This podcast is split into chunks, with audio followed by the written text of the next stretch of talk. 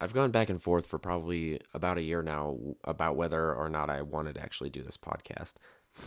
I didn't know who would listen. I didn't know if it would matter. Uh, I didn't know if it was worth the effort uh, and the time and the money. Uh, maybe I'd have a voice out there, but nobody would listen.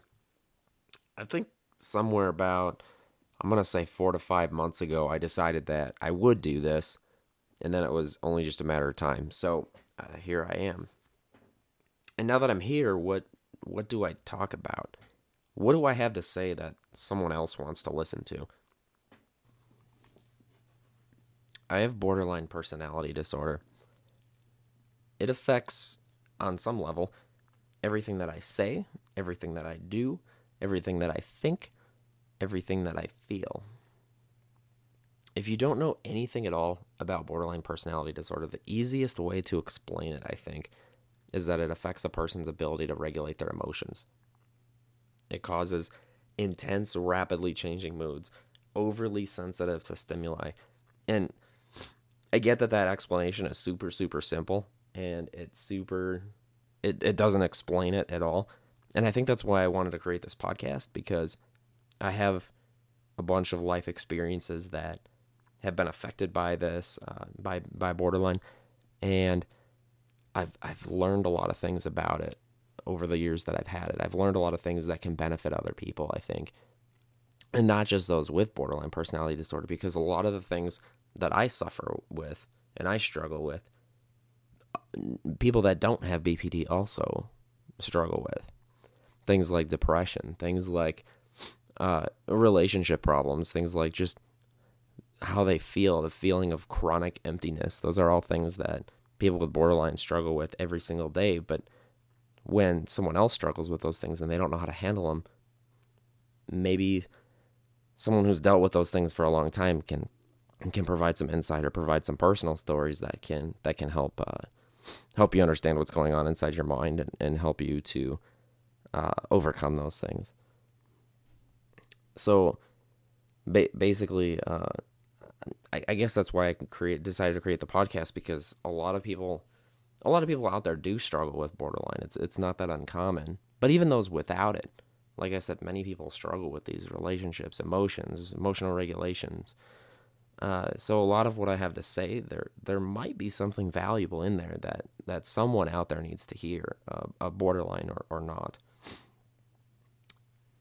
Another big reason uh, for me deciding to do this, uh, just real quick, I'll just talk about one. One of the strategies I've used in the past for managing my own thoughts and feelings has been through writing.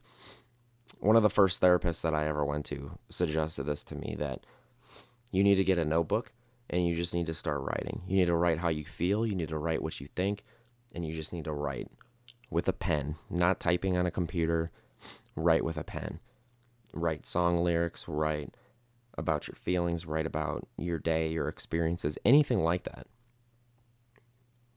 And I started doing that. I started doing that and I started doing that a lot. When I say a lot, I mean at my peak, maybe anywhere from 8 to 12 or maybe even 15 pages a day in a in a spiral notebook. You know those those 70 page notebooks that you buy at Office Depot? Over over the last 10 years, I've filled hundreds of those notebooks. I'm talking, like I said, I'm I'm talking about eight to eight to 10, eight to 12, somewhere. I'm gonna say, I'm gonna say I've easily filled hundreds of those notebooks in the last 10 years. But in addition to writing about how I feel, one thing that I've learned is how how you can handle a specific situation is is through through talking. Uh, talking can be equally beneficial. Uh, but my biggest problem with talking is that I don't I don't trust therapists. I don't I don't do therapists. I don't do psychiatrists anymore. I just I, I can't. I did a lot of those when I was a little younger. Uh, I had one that helped me.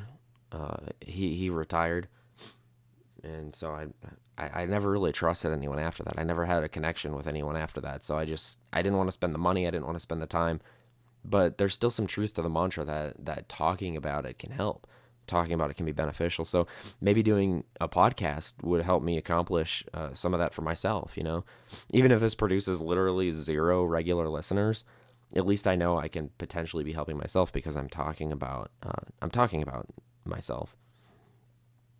So, anyways, with all that said, I guess uh,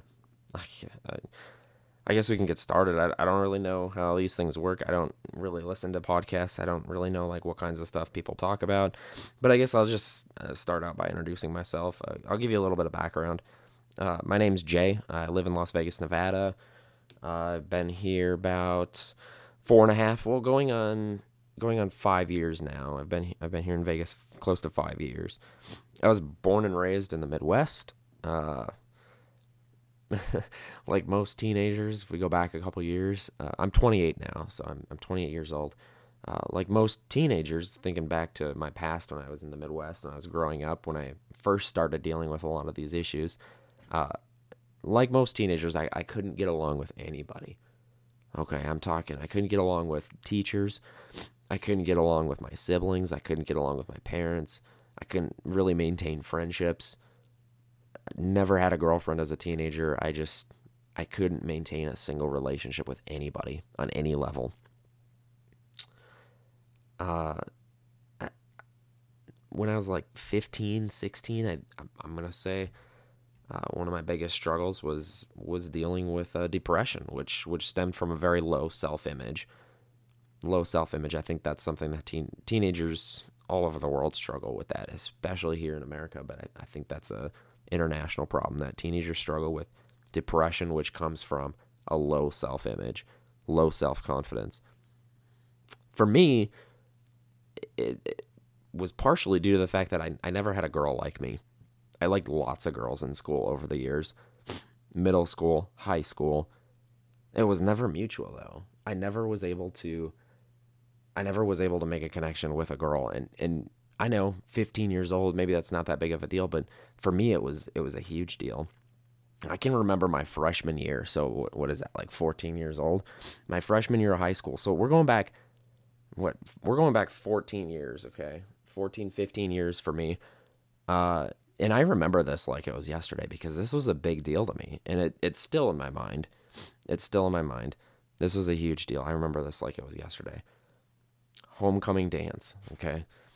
Beginning of high school. So homecoming dances in the fall. And I remember thinking, I, I don't know how I'm going to ask a girl to go to homecoming with me.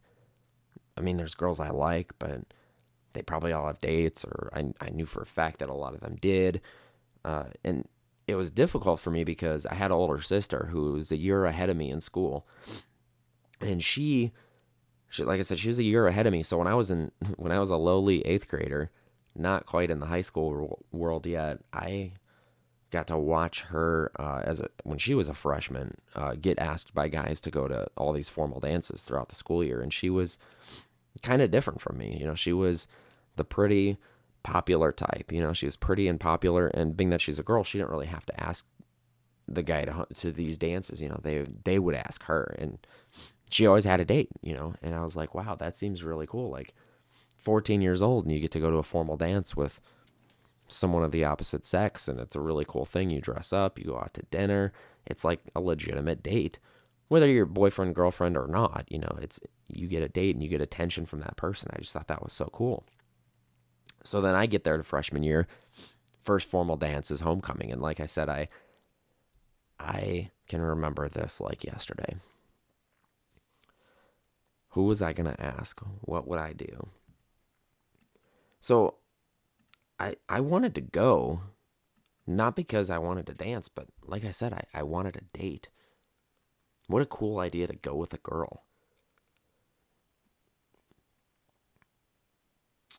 I remember walking down the hall of the cafeteria on literally the last day to buy tickets to the homecoming dance. And you bought the tickets at lunch. And the, the, the tickets were for sale on lunch in the cafeteria. And I remember walking down the hall to lunch on that Friday or whatever day of the week it was, the last day. Actually, you know what? It was probably a Wednesday because the dance was on the weekend. And I think Wednesday, I don't know why I remember that, but I think Wednesday was the last day to buy your tickets to homecoming. And I'm walking to the cafeteria, I'm walking to lunch, and I. I had to ask someone. I walked past this girl, Elizabeth. And Elizabeth, I, Elizabeth had been my crush throughout elementary and middle school. So this is a small private school system. Everyone, you you don't meet a whole lot of new people in high school because it seemed like a lot of people at your high school were the same people at your middle school and were the same people at your elementary school because this is a small small community, small private schools. Okay. So I had knew I had known Elizabeth for for years, and she had been my crush for for years. You know, so while we were growing up, probably since whatever whatever grade, fourth grade or whatever. Whenever boys start to start liking girls or have that little crush, she was my crush throughout those years. And I walked past her, going to uh, going to the cafeteria. I walked past her, and I just, I think I just blurted out, "Would you go to homecoming with me, Elizabeth?" And she was like, "Yeah." And I was like, "Just as friends." And she's like, "Yeah, yeah, absolutely." And I was like, "Wow, that's so cool." She said, "Yes." So I bought our tickets. We went to homecoming and, and had an okay time, but it it was kind of a letdown. It was not quite what I had expected because we were we were going as friends, you know. It wasn't it, it wasn't a date. And like I said before, what I wanted out of this was the date. And I didn't get that and that was the end you know that was the end that was the next the next formal dance of the year was called uh was called uh what would they call it the sweetheart sweethearts dance. And i didn't go to this one. This was in february right before valentine's day. And the tradition of this dance was that girls would ask guys. So i'm sitting there thinking is anybody even going to ask me? Thinking that maybe Elizabeth will ask me because we had fun at homecoming. Well, she asked a different guy. She ended up with a boyfriend. She ended up dating this guy regularly, and she asked him to go to that dance, and that's who she was with. And nobody else asked me, and that was it. I never went to another formal dance in my four years of high school. I didn't go to prom. I didn't go to homecoming ever again. I didn't. I didn't ask anybody to any dance ever again for the rest of high school. That was it. And you hear the story, and you might like, but that wasn't even that big of a deal. It sounds like you had a good time. It sounds like you guys had fun. We did, but it was still a letdown because it's not what I wanted. And that's hard to explain. It's hard to explain how that kind of bothered me. Throughout the rest of high school, I had other crushes, but I was like afraid to ask anybody. I had another crush that was two years, two years ahead of me in school. She was, she was a year older than my sister, and I had a really big crush on this girl. Her name was Jessica. And I remember I was this was also my no, this was my sophomore year. She was a senior, I was a sophomore. And I remember I remember I had just gotten a cell phone, so I was like, well, maybe if I could just figure out her phone number, I could text her. Because I don't want to talk to her face to face. I can't I can't handle that. I can't handle talking to a senior. I'm just a sophomore and she's like drop dead gorgeous. Excuse me I'm still getting over a little cold. So I remember one day I'm walking down the hall, like going to the bathroom in the middle of class. The, the hallways are empty. And I remember thinking, I walked past her locker and I remember thinking, it'd be so easy to write a note, like a secret admirer kind of note. This is this is so childish a secret admirer note and, and stick in her locker and have her find it. And I could, hell, I could even throw my phone number on that and have her text me or something. And maybe something good will happen, you know. And of course, nothing good came from that. Uh, eventually, she figured out who it was because my older sister dined me out because she obviously my older sister knew my phone number. My older sister was popular enough that the senior's like, I can't believe this kid's sticking this note in my locker and blah, blah, blah. So she starts talking to people. Word kind of gets around. And, you know, different people are like, well, what's the phone number? Let me see the phone number. And eventually that phone number gets to my sister. My sister's like, oh my God, that's my little brother. And so she figured it out. A couple years later, she ended up marrying someone else because nothing ever happened with me and her. And actually, to this day, she's like one of my older sister's best friends. I've hung out with her and her now that we're older. I've actually hung out with her and her husband now. It's it's kind of interesting, but I'm never gonna forget that. I'm never gonna forget that. And after that, that was really the last time that I I put myself out there. Uh, in high school, and that was my sophomore year. So freshman was the homecoming incident. Sophomore year was the secret admirer nonsense. And from there, I just I knew that I would have crushes. I would see girls that I was interested in, but I would just turn to depression, and I just started getting really, really depressed about it all.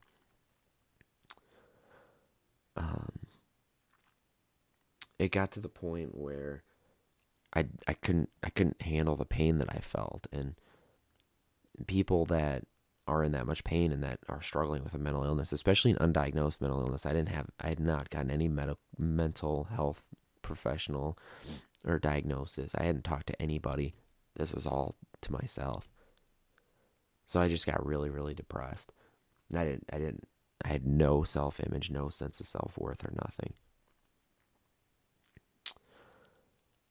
And then my sister got gang raped. She got attacked by a group of guys. And that fucked her up. It fucked her up, but it also fucked me up. I don't even. Sorry, my stupid phone is blowing up now for no reason. Freaking annoying. So, I ended up like I said, it it it it fucked her up, but it fucked me up too. Uh, I I saw her go down a dark path where she started dating all kinds of guys that were just the shittiest people imaginable. At least to me, you know, I mean, there there, there were worse people out there, like obviously the ones that raped her, but she started dating guys that I just I couldn't get along with. I just didn't like. And it sent me into seeing my sister like that, it, it sent me into a, a depression that I, I couldn't handle. And I, I started, like I said, I was with pain and low self worth, and especially undiagnosed mental health condition. I ended up cutting. I ended up cutting myself a lot. I, I have a few scars on my arms and, and on my wrists. Uh, it was it was probably one of the more difficult times in my life because I didn't know how to handle how how empty I was feeling and how how worthless I felt over everything. But at the end of at the end of all that, uh, I ended up uh, I had gotten a job. Uh, I got a part time job. I was working at a hardware store. It was my one of my first jobs uh, in high school, a little part time job, and I, I enjoyed it. I really liked it. One of the best things that I really liked about it was the fact that uh, there was a, a gorgeous blonde that I worked with there. She was she was incredible. Her name was Michelle. And I, I worked with Michelle uh, just one day a week, but we became really good friends. Uh, we talked a lot at work. We got along great. Uh, but she had a boyfriend. Uh, she had a boyfriend named Marvin. Michelle and Marvin. Freaking Eminem. Michelle and Marvin. God. I was I was in love with this girl. Like and I couldn't handle the fact that she was already with someone. But but even still, she and I became really close. We hung out outside of work. You know, we we started you know going over to each other's houses. We would do things on our own. You know, just just as friends. Nothing crazy. It's not like she was cheating on him with me or anything crazy like that. She was still she was still with Marvin. But I couldn't get over the fact that uh, that she was with him, especially as we got closer and I started to see how he treated her and I didn't agree with how he treated her. I thought he was kind of a dick. He was he was kind of an asshole. He he did not respect her the way that she should have been respected. Yeah. And, you know, and that that hurt me because obviously I had feelings for her and and I ended up telling her how I felt and and she knew how I felt. She knew that I wanted her. And things kind of got awkward with us, but not really. We still stayed friends. And then, and then, and then my life kind of got flipped upside down because then, with one of my, one of my best friends, introduced me to a girl named Laura. Laura ended up my first girlfriend, the first girl that I liked that liked me back. We were on the same page, and this was this was now a girlfriend.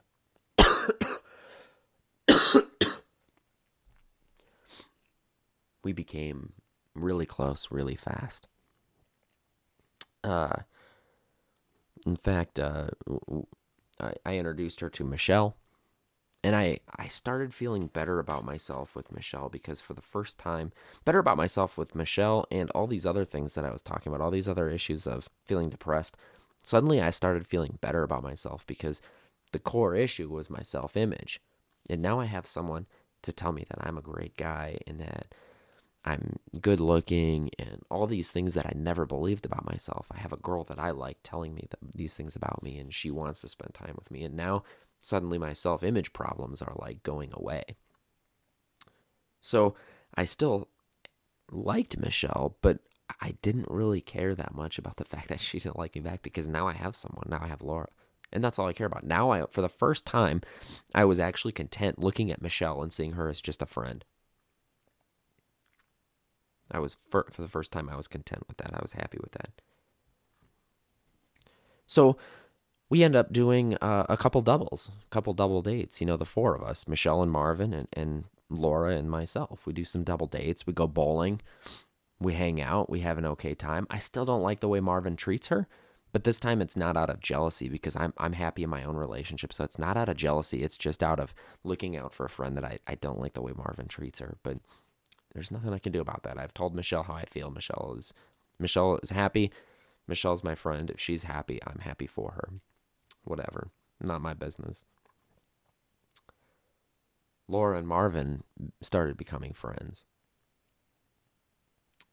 Uh, we, like I said, we doubled, so the two of them start talking. You know, where all four of us become good friends. Whatever. Michelle and I were close, so Marvin and Laura start talking you can imagine where this story goes. And this is another one of those distinctive defining moments in my teenage years that I can remember like it was yesterday. And I can remember exactly how I felt. I can remember exactly what I was thinking. I can remember exactly how depressed I was when I was sitting in my bedroom and I got a phone call from Michelle. And I answered and I said, Hey, what's up, Michelle? And Michelle was crying. She was bawling her eyes out, and I had never heard this girl cry. And I, I knew immediately that something was wrong. I was like, Michelle, what what's going on? What's the matter? Michelle, take a deep breath and tell me what's the matter. I need you to stop crying so you can tell me what's the matter and, and we can go from there. Michelle goes, Jay, do you know where Laura is? And I said, Where where Laura is? What? She just no, I don't. I mean, she just texted me a little bit ago. Uh, she was at my house not that long ago, and she just she just left not that long ago. So I mean, I, I assume she went home. I mean, I I guess I don't really know. And Michelle says, Jay, don't hate me. Don't don't hate you, Michelle. I I've practically been in love with you for years. Why would I hate you? She goes, don't hate me. Marvin and Laura are together. Laura's at Marvin's house, and yeah. I can remember exactly how that made me feel. I can remember how angry I was. I, for probably two years already, two, three years now that I've known Michelle and Marvin. I have hated Marvin, but I've put up with him because he was dating one of my best friends. But I hated him because of the way he treated my friend, and I hated him out of jealousy because despite the way he treated her, he was able to get that girl. He was able to get her even though I wanted her and I deserved her and I would have treated her better and I was practically in love with her but he somehow managed to get her. And that's why I hated him for the two years previous to that. Then I kind of start getting over that because I end up with Laura. I end up with someone else. I end up in my own relationship. I end up happy. And Marvin, of all people, comes and fucks that up for me. comes and takes that, takes this one girl who for the last few years I've been looking for, and he takes her. I don't think I ever hated someone in my entire life. I don't think I've ever hated someone as strongly as I hated Marvin in that moment. I I couldn't even bring myself to be angry with Laura because I was so distracted on my my anger and hatred towards Marvin because this is now the second one, the second girl that he essentially stole from me that ruined my life again. I couldn't handle that. so Michelle and Marvin ended up breaking up. They were done. Michelle begged me to leave Laura. Michelle was now single for the first time since I've known her.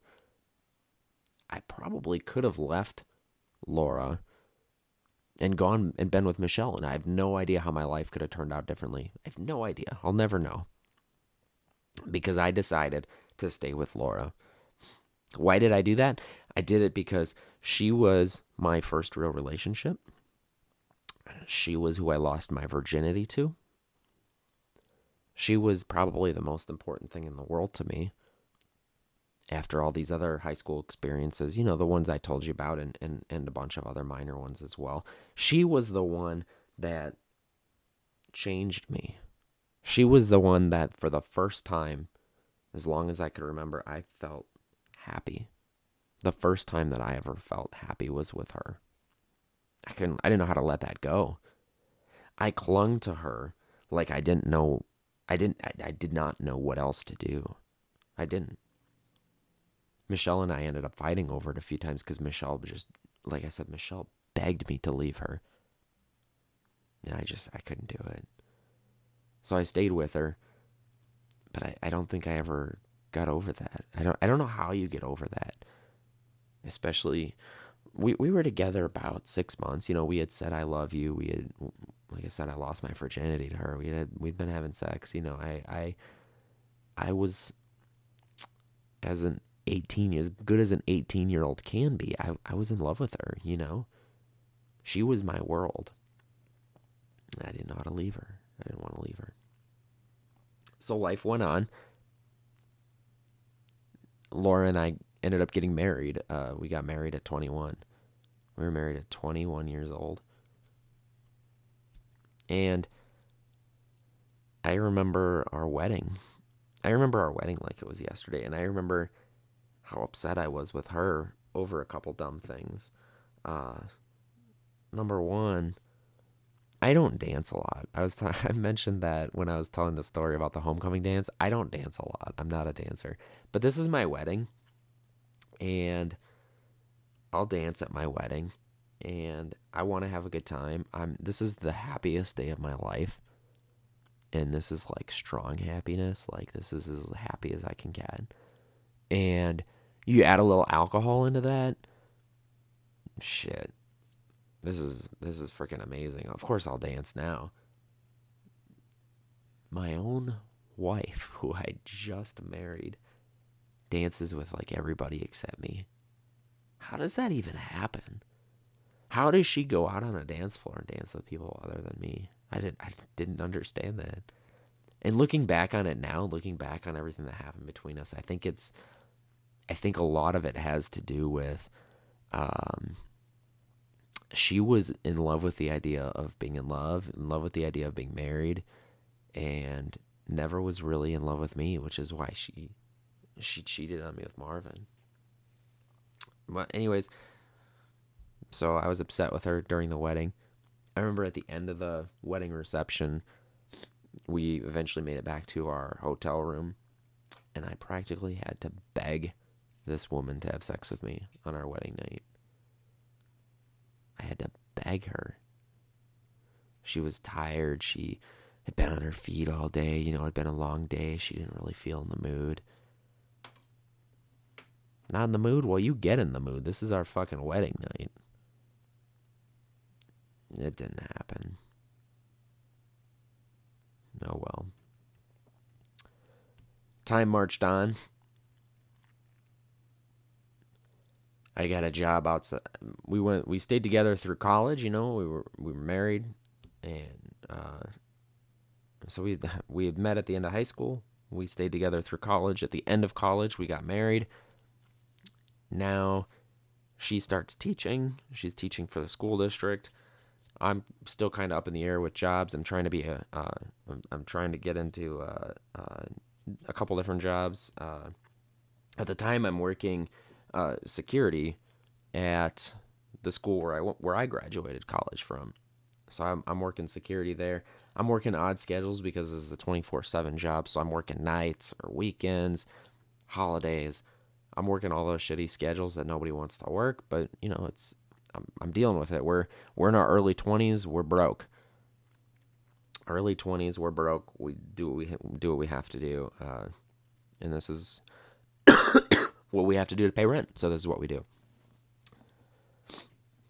She, because I'm not home in the evening, she gets involved in more after school activities. You know, she's teaching, so she starts doing like coaching, things like that. She ends up coaching and w- with another teacher who uh, I think he was a gym teacher. She ends up coaching uh, volleyball uh, in the evenings with this guy, with this coworker of hers. And of course, our relationship suffers because of the distance created by my job. What do you think happens? Cheats on me again. This one, oh, this one broke me more than Marvin. I remember coming home from work. Uh, got home, I'm going to say about 1 o'clock in the morning. And, and Laura was asleep already because she was a teacher. She had to get up early the next morning, so she was always asleep. So I, I we we hardly saw each other. This was a disastrous relationship, and and you know, it was only a matter of time before she was going to do this. You know, so I get home 1 a.m. I walk into the bedroom.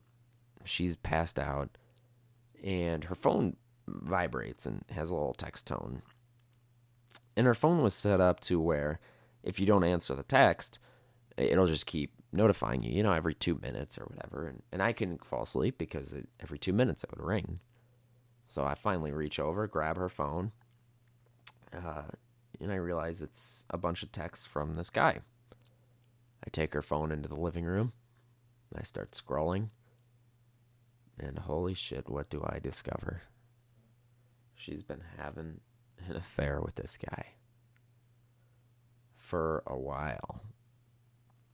And I'm like, oh my God, this happened right under my nose and I never even knew it. Never even knew it. Never imagined. I knew we were distant because we didn't see much of each other, but it kind of worked for me. Uh, I I didn't I, I didn't need to see her every single day. I didn't realize that there was that big of a problem. But I read these text messages and I just remember I just remember wanting to die. Uh, there was there was nothing. There was nothing there anymore. I had. So it's like I read text messages for a good, I'm gonna say a good two hours. I was scrolling through their conversation. It was such a long conversation, and I just I kept reading. The more I read, the worse I felt.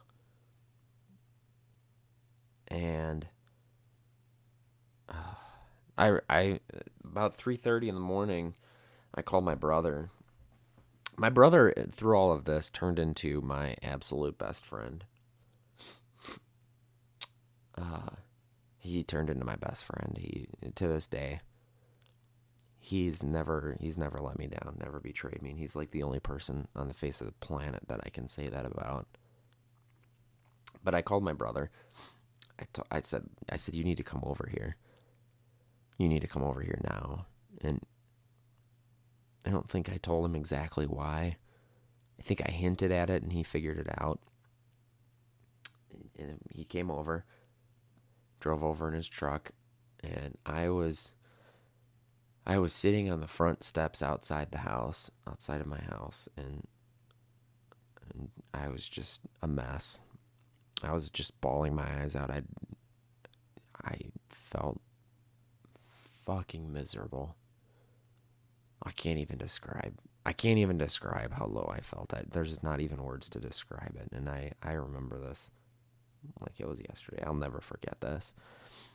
And I remember telling my brother, I need I need to leave. You need to take me. You need to take me somewhere. You need to take me to your house or something. I can't I cannot stay here.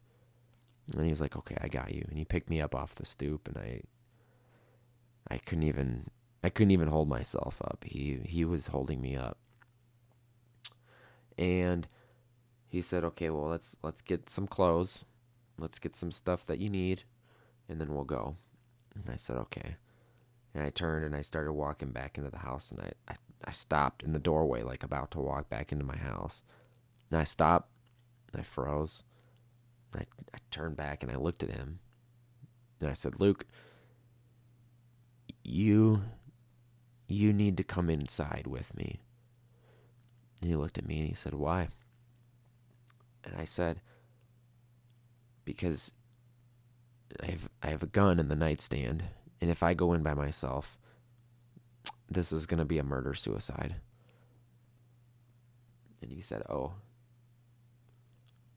And I remember I remember thinking in my head that I wanted to go inside, and, and she didn't. Laura was not even awake. She didn't wake up. I didn't confront her. I didn't say anything to her.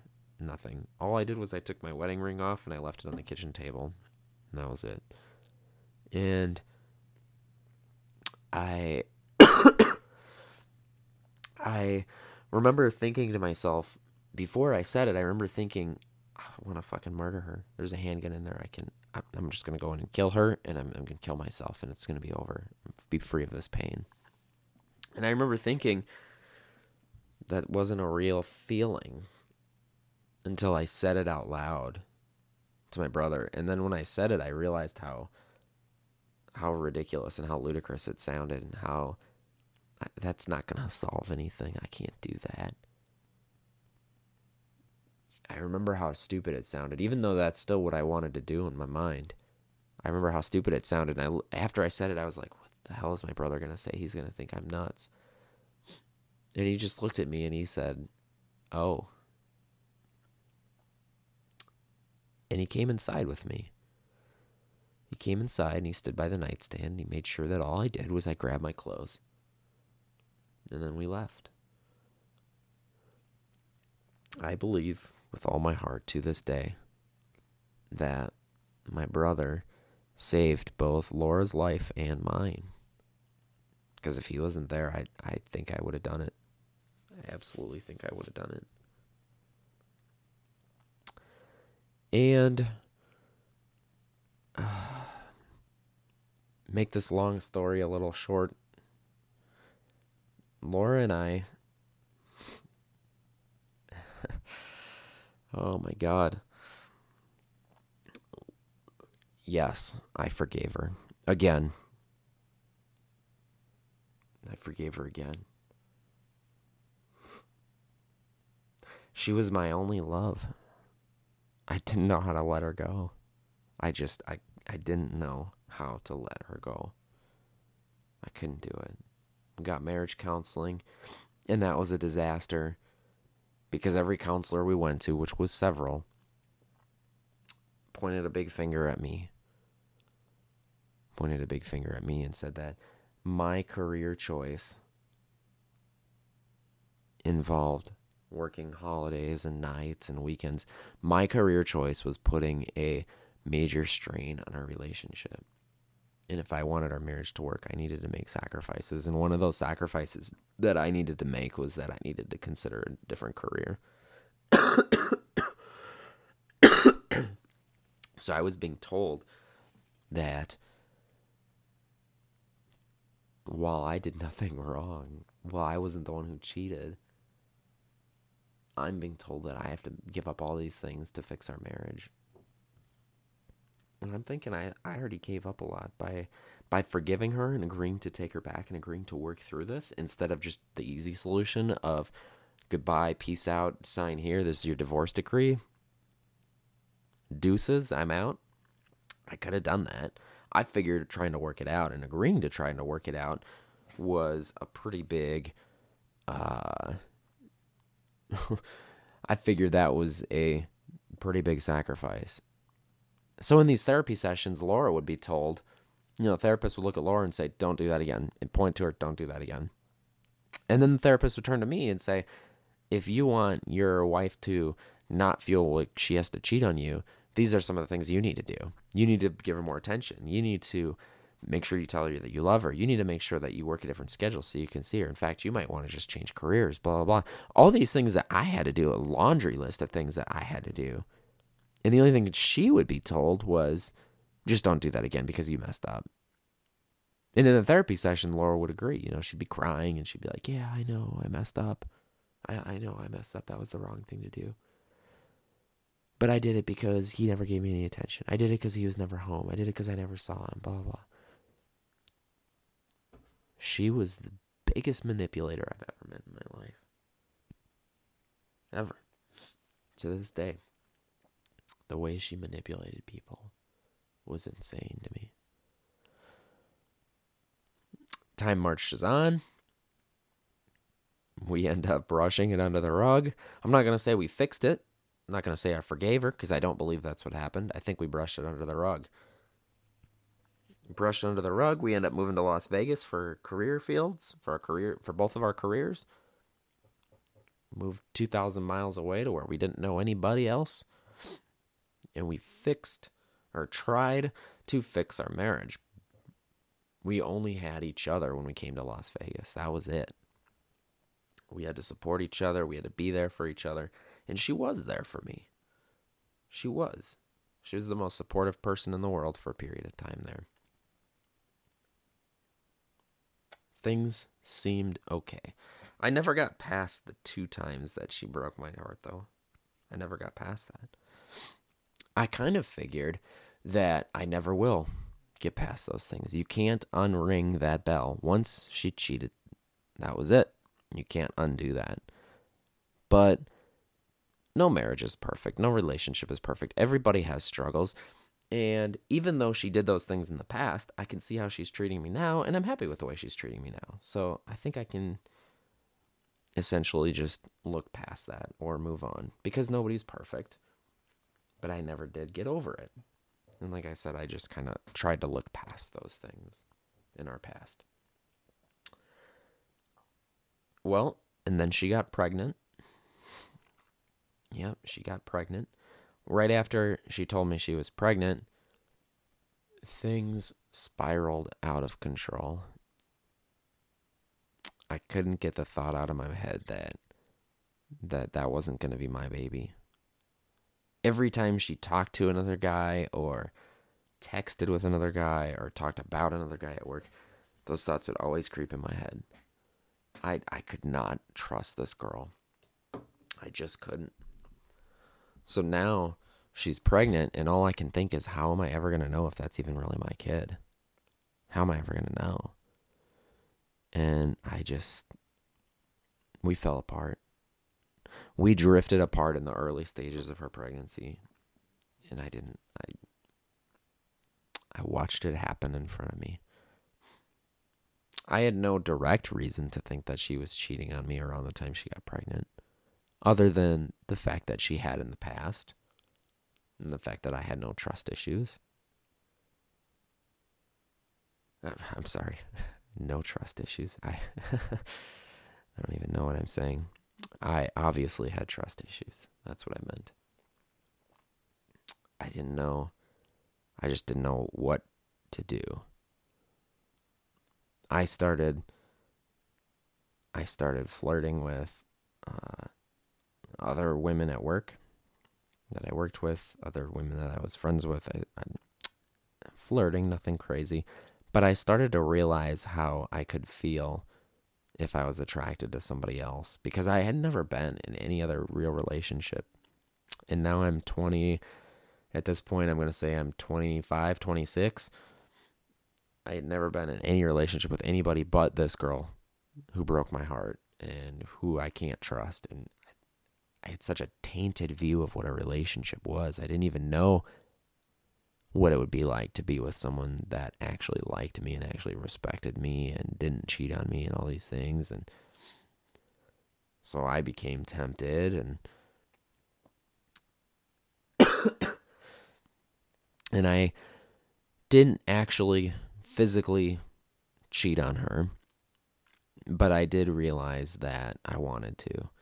And I definitely developed emotional connections with a couple different girls and I was like I can't. I'm not happy with my wife anymore. And she saw it, so she started getting even more distant towards me. She started getting angry with me because now she's pregnant and I'm leaving her and and long story short, we did end up getting divorced. Uh, we separated early in her pregnancy. I moved out and we started the divorce process and when our daughter was our daughter was born in August and the following April our divorce was finalized. And that was that. And it's been hostile ever since then. Uh, it was a very hostile divorce. It was it was bitter times. It was bitter times. And uh, let's see. So this this January so it's February now, but this past January is three marks three years since since we separated. And this upcoming April will be two years since our divorce has been finalized. Two years. Two years since. And that's and that's how long and that's how long I've been single.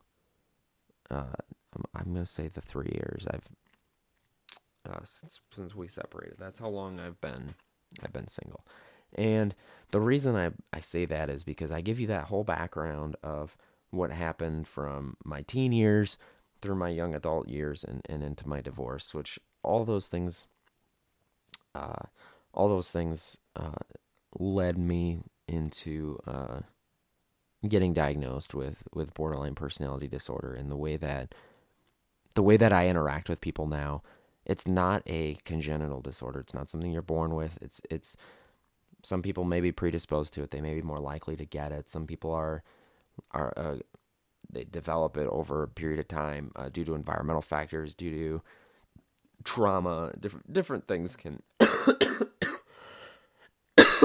oh my god, I got to get over this cough different things can can cause a person to develop borderline personality disorder and it, it's got different levels of severity. Different people might have worse cases than me. But i give you all that that 10 year history just to paint a little picture and, and I, I, I don't really know where i'm going to go with this podcast to be honest with you but the way i imagine it is i'm going to spend a majority of, of it talking about more recent times not not so much of what happened or what I experienced in high school or what I experienced uh, in my marriage several years ago or the end of my marriage, the demise of my marriage. I, I, some of that stuff is relevant, but I think what's more relevant is, and what's more relevant to you is probably uh, since I was diagnosed with borderline personality disorder, since I was diagnosed with it, since I started getting treatment for it, since I started reading about it and researching it and learning how to handle it, I can now share some of these stories from my more modern past, my more recent history here, and we can discuss how different things were were handled or how different things were addressed, knowing that I have this now. I don't know if it does a lot of good telling you stories about how I attempted suicide in high school because those may not be beneficial because when I was at that age, I didn't know how to handle those things. Now, I, I kind of have a little bit better handle on it. And I think that's more of the stories that uh, that you want to hear. I, th- I think. Maybe I'm wrong. I, I don't know. I did create an, an email address uh, for this if you want to email email into me. Uh, if so, if, if you if you have any suggestions on that, maybe you want to hear more stories about my past and and stuff. Maybe you want to hear more about how I handle stuff in recent days. So any, any of those things, just feel free to shoot me an email. It's email address is going to be borderline750 at gmail.com. Borderline750 at gmail.com. Uh, yeah, I, my goal for today was basically what we just accomplished. I wanted to tell a little bit about my own background, a little bit about my own uh, my own history there, and and and I. Sorry, I'm at a loss for words now. I don't. I think, like I said, I think the goal that I have that that I'd like to accomplish with this podcast is I want to be able to just talk about specifically what I've experienced over the last couple of years and different different things that I've gone through uh, different things that don't seem like a big deal to I'm to say I'm to use the term normal people. And I'm going to probably offend some people that have BPD or any other mental condition, mental illness. When we use the word normal, people are like, I can't believe that because you're just calling me abnormal. I am abnormal. I'm proud to say that I'm abnormal. So if I talk about BPD and I say this is how BPD affects me and this is how it's different than normal people, when I experience an emotion, I experience that different than normal people and I'm not afraid to use the word normal. I know I'm not normal. No, and I I embrace the fact that I'm different. I embrace the fact that I have BPD and and it took me a while to get to that point when I was going through, especially my divorce, my divorce was very high conflict. It was very stressful. It was the most difficult time in my life. Absolutely, 110%. And, but when I was going through that, uh, I felt so, so low and did not understand happiness. I, I was not happy at all for a very long time, for months on end. I just could not it was like a major it was like a, a, state of major depression ongoing the thing about bpd is that we swing like a pendulum our emotions swing like a pendulum from one extreme to the next in a matter of seconds just constantly throughout the day different stimuli whatever we experience just makes constant impacts on us and, and how we feel one minute i could be totally totally in love with this uh, with this person with this uh, thing, with this idea, whatever. A couple minutes later, someone pisses me off, and I'm just the angriest person in the world. And it's just intense anger, very, very rapidly changing emotions. And during this time of my divorce, it was different because it was like, it was just like constant depression, constant emptiness. And I didn't know how to overcome that. And it took me a long time. And now, you know, three years later, I'm, I'm, I'm figuring it out I still struggle with it, but I'm figuring it out. I'm figuring out how to control my own emotions because someone with BPD can't can't control their emotions nearly as well as someone who doesn't have BPD. Like I said, every emotion is very very powerful, very very intense and they're very very dynamic. They're very turbulent, very rapidly changing. And that's what's dangerous uh, that's what ends up dangerous for for BPD. People with BPD end up uh, uh, with a very high suicide rate. Something bad happens to us, or we have a bad day, and suicide becomes a viable option over a bad day. Something that a normal person probably wouldn't wouldn't consider because for BPD, if you have, if you have BPD, when you have a bad day, it is like the sky is falling it is like you cannot get over. You you you can't get over it. You don't know how to get past this uh, this this negative feeling, and and you don't know what to do. And then something good happens, and suddenly you're on cloud nine, and you're you're just you're as happy as can be. You're on the top of the world again. It's just you could be on cloud nine, and then you you so people. I, I sometimes compare BPD to uh, bipolar disorder. Uh, and bipolar, people with bipolar disorder may go from states of uh, uh, intense depression to opposite absolutely high cloud nine whatever like those manic states they can go back and forth from those you know every couple days like they might live in a state of depression for days on end and then they'll be in a more of a manic state for several days. It, it just goes back and forth but it doesn't it doesn't necessarily shift as quickly as bpd where bpd is constant constant shifts. Every stimulus every stimulus in the world in our environment affects us in one in one way or another. Every every text message I get has a very very powerful effect on me. It's very difficult to explain. It's very difficult to try to understand what this does to someone. Every everything someone else tells me either makes me high, high, high on cloud nine, like I'm the happiest human being ever, and this is like the greatest day of my life, or freaking miserable and empty and despair. And it's so, so difficult to to manage that when you go from one extreme to the next every couple of minutes. Minutes. Imagine having the best day of your life. Imagine having that day last for 45 seconds. Take the best day of your life, cut that down to 45 seconds, and now take the worst, absolute worst day of your life and put that in the next 45 seconds. So now you have 90 seconds. That's a minute and a half. A minute and a half a minute and a half of the best day and the worst day, all combined into a minute and a half. Now imagine that that minute and a half constantly goes back and forth throughout your day, every day, and that's your life. That's how you experience emotion. It can be miserable. It can be miserable. But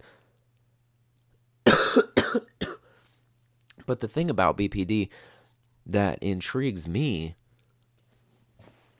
is we have the ability, because we feel these emotions so intensely, we have a hidden ability to love deeper than anyone else, or more intensely than anyone else.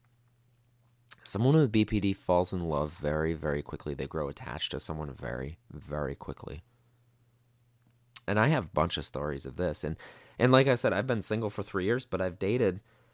I've not been in a real relationship. I've not been with the same girl for more than I'm gonna say three weeks uh, over the last three years. You know, that one girl lasts sometimes just a couple days, sometimes uh, maybe a week, but nobody has lasted more than uh, uh I'm I'm gonna say three weeks is is what has been my limit over the last couple years, and that's why I say that I've been single for that amount of time. Not that I've not gone out on dates because I have, but nothing's lasted, nothing's developed into anything. But what I will say is that out of all those dates, I've I've I'm gonna say 80 to 85 percent of them. I could sit here and say that I've felt like in the moment with them. Not not in not an objective truth or anything but in my own emotional in my own emotional world especially my own bpd world i can sit here and say that i felt like i was in love with probably 80% of them. In the last i'm going to say since uh since before christmas let's say since thanksgiving i can think of three separate girls that I've dated. So in the last, let's see, Thanksgiving, November, December, January, not even three months. Not even three months. I can think of three different girls that have come into my life and left. And all three of them, I honestly felt when I first started talking to them, I felt like this is someone I'm going to fall in love with. I love this person. I could I could potentially be with this person long term. Three different people in less than 3 months because it only takes one date for me to start feeling that way. I can feel that way. I can feel that way within a matter of minutes. Or I can go out with someone and within a matter of minutes know that I have I want nothing to do with this person. I'm not interested them in, in them at all. Things don't happen slowly for someone with BPD. But I'll tell you what happens because of that. Well, a number of things happen. And I'm coming up on an hour. I wanted to keep this to about an hour because I don't want to bore. I don't want to get to a point that gets boring. So you, you know, you know what? That's not a very good breaking point, but I, I I'm I'm I think I'm gonna cut off uh, pretty soon here. I just wanted to say that BPD, especially in dating and relationships, and oh my god, and not just those intimate relationships, but friends, family, all of those relationships are so intense, so heated all the time. It's an intense fire all the time, either good fire or bad fire, where you just want to get away from the person or where you just want to be with that person constantly and talk to that person constantly. So a couple things happen. Either A, you push them away because it's like, whoa, I just met this person and now I need to back off. Like he needs to back off. Like, holy crap. So that's one thing that can happen. But even more likely than that, when you have someone like me, so I have BPD, I could tell you all these things that I feel. I can tell you how I look at things, how I look at these relationships. But because I know these things and because I'm I'm critically aware of what BPD does for me and how it affects me, I can make myself the exact opposite of that. I can I can very successfully in I'm going to say 80% of the time, I can very successfully hide my emotions. It doesn't mean I don't feel those emotions. I can't control what I feel, but I can control what I display and what I show. So I back off because I understand that BPD affects my emotions, I don't even I can pull those emotions back, hide them inside myself, and then the opposite effect happens because then the person who I'm dealing with will tell me that I appear to be emotionally numb or stale. Like I don't have feelings. I don't smile very often. I, I don't smile in a lot of pictures, and a lot of times when I send pictures to people and I'm not smiling, they ask me, Why aren't you smiling? because I've trained myself to withhold emotion. I've trained myself to withhold emotion. And the problem with that is if you train yourself to withhold emotion, which a lot of people with BPD do, especially when they start knowing when they start learning how to manage it, they start withholding their emotion because they start learning that their emotions are not seen as valid.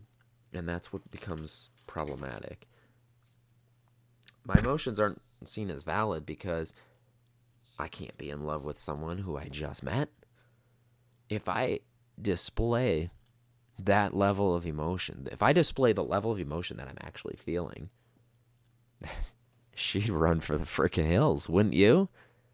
You went out, if you went out with somebody once and this person was all over you, like, I, I think I could marry you one day you're just an amazing person. I'm in love with you. I think about you all the time. I, I can see myself spending the rest of my life with you.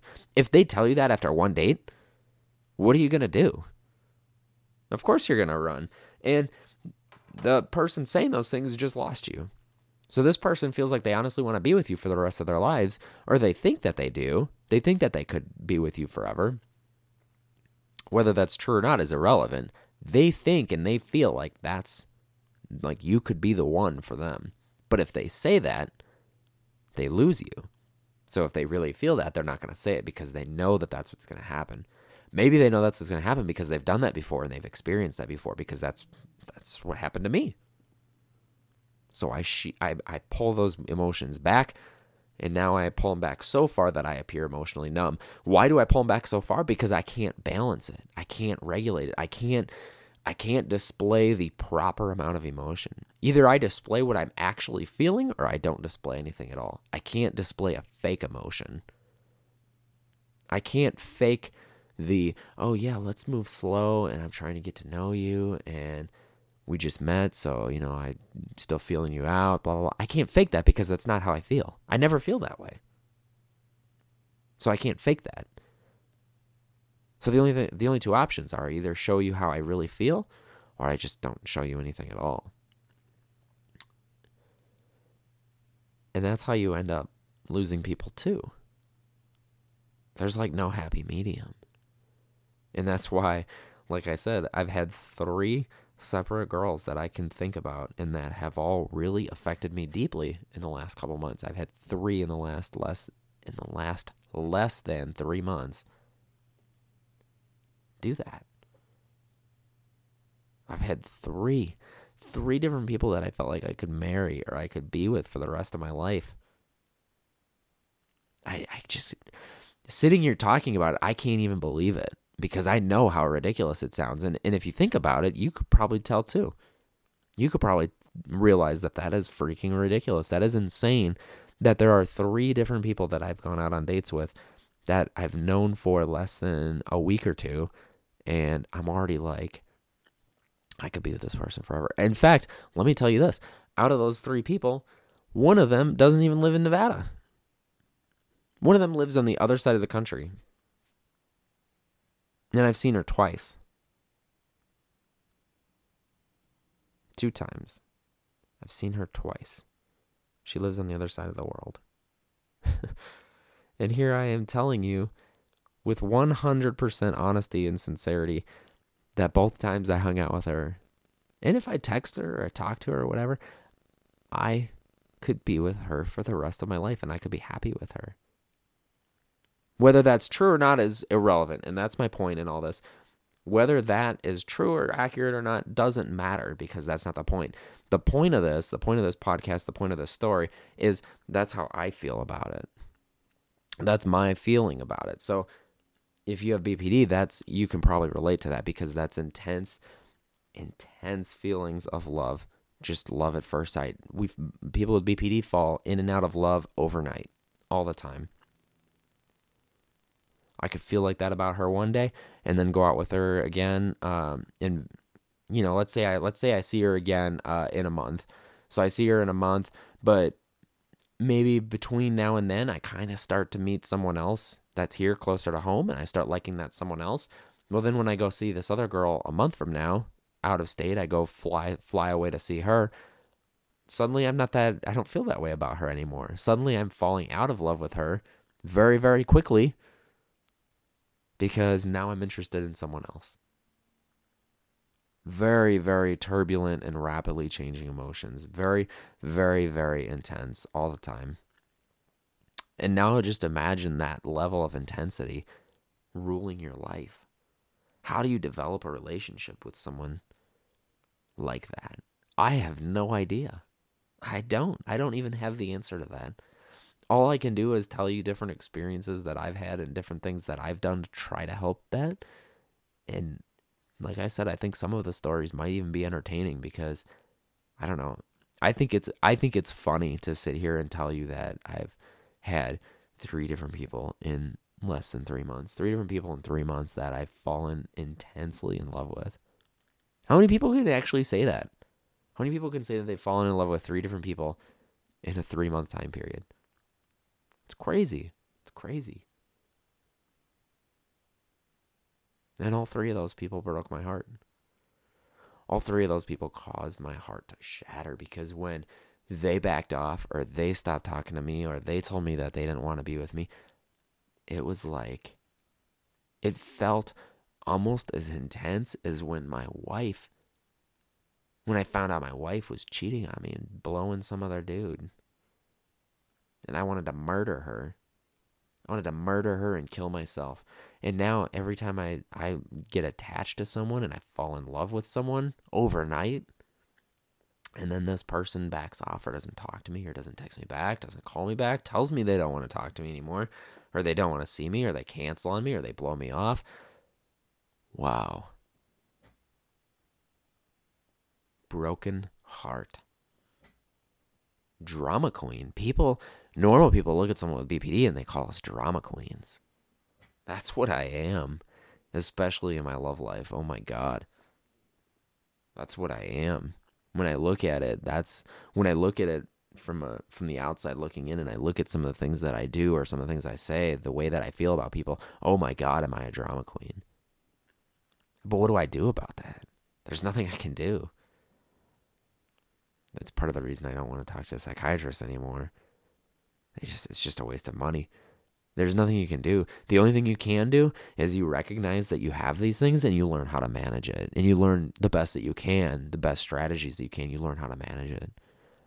And if anyone does get close to you, I think, and I don't know because I haven't gotten this close to anybody to where I feel like I can trust them with this information. But if someone gets close to you, I think you have to tell them what you struggle with. You have to tell them about BPD and you have to tell them that you have this and that this is how you look at the world so that they know hey, I really I really love you. I really care about you, but you need to know that I have this thing this is, I have I have BPD and if I have a bad day, I may act like I really don't love you anymore. Because one of the things with BPD is we are terrified of abandonment. Absolutely terrified of abandonment, real or imagined. And that's the key. It doesn't matter if someone is actually abandoning me. If if they are doing anything at all that makes me perceive it as abandonment, that makes me look at them and say, "Oh my god, they're going to leave." I'm going to run for the hills. I'm going to run so fast away from that person. Not because I don't want to be with them, because I desperately want to be with them, but I cannot stand the feeling of them leaving me. I would much rather leave them. I would much rather leave them. Like I said earlier, I couldn't get along with my family, and there's a lot of stories there. I could share a ton of stories about not getting along with my family when I was growing up, but one of the reasons that we moved from, that my wife and I moved from the Midwest to Nevada 2,000 miles away from home is because I felt like my family was abandoning me. I felt like they didn't support my career decision. I felt like they didn't support my decision to get married. I felt like they didn't support any of my major life decisions. I felt like they were abandoning me emotionally. So, what did I do? I ran from them before they could abandon me. Real or imagined, they weren't abandoning me. Looking back on it now, several years later, I've been here five years, so I can look back five years ago. They weren't abandoning me.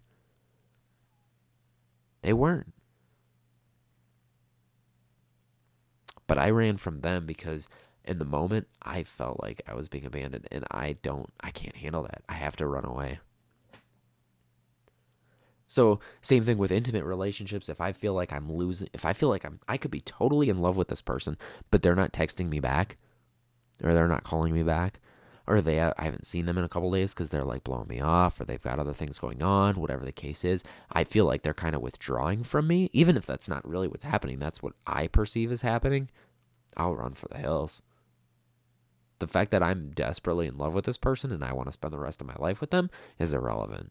I'll run for the hills. I'll run for the hills because I would rather be the one running. I don't want them to leave me. It's a shitty feeling. It's a shitty feeling. And there's lots of times where I had something good and maybe could have been with them uh, in a long term relationship, but in a moment, in a single moment, I felt like they were, they were, I felt like they were withdrawing or they were leaving, and I fucking left. I was gone. Could not stick around. And that was it. That's just what happens. There's nothing nothing I can do about that other than recognize that that's what I do. Try to see it before it happens and, and, and try to manage it or try to try to warn these people because if I'm really if I'm really truly in love with someone, they need to understand that that's what I'm going to do when I feel threatened. They need to understand that I'm going to run for the hills, but if they love me, they need to chase me. They need to chase me and bring me back because Someone with BPD needs constant reassurance. They need constant attention, and they need constant reassurance, and that's very, very difficult in a relationship. The only way that can work is if you find someone who understands that and who wants that level of attention also. Because if I'm truly in love with this person, I will give them all the attention in the world. I will. I will give them all the attention in the world. I'll spend every minute talking to them because I just I crave their attention. And if they're going to give me their attention and I'm going to give them theirs, then it's all great until it falls apart. All right. Well, I'm rambling on and on. We're coming up on an hour and 15 minutes here. I think we're going to call this a day thank you for checking out this podcast. If you if you listen to this whole hour and fifteen minutes, uh, Maybe you listen to it in one sitting. Maybe you listen to it in multiple sittings. I don't know.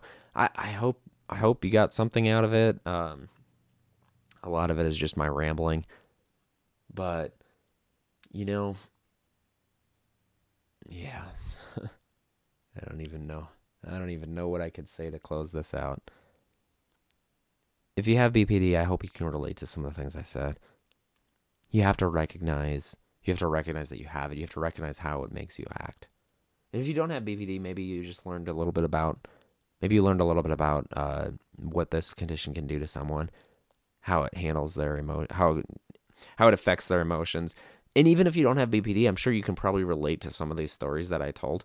You can relate to some of the uh, intense emotions and different things because whether you have BPD or not, everybody has intense. Everybody has times and moments of intense emotions. That that that goes without saying. So maybe you can relate to some of that. Maybe you enjoy this. Uh, hopefully you enjoyed listening to this. Maybe it was slightly entertaining. I don't know. And like I said in the beginning, even if I got zero listeners out of it, hey, I feel better. I talked about it. That's what I want to do. So I'll see you next week. I'm going to try to do one of these once a week. I'm going to try to keep it more to an hour. Hour and 15 is a little on the long side. I'm going to try to keep it closer to an hour. In the meantime, over the next week, if you want to email me, you can email me at borderline750 at gmail.com. Borderline750 at gmail.com. Thanks, guys. Have a great day. I'll talk to you next time.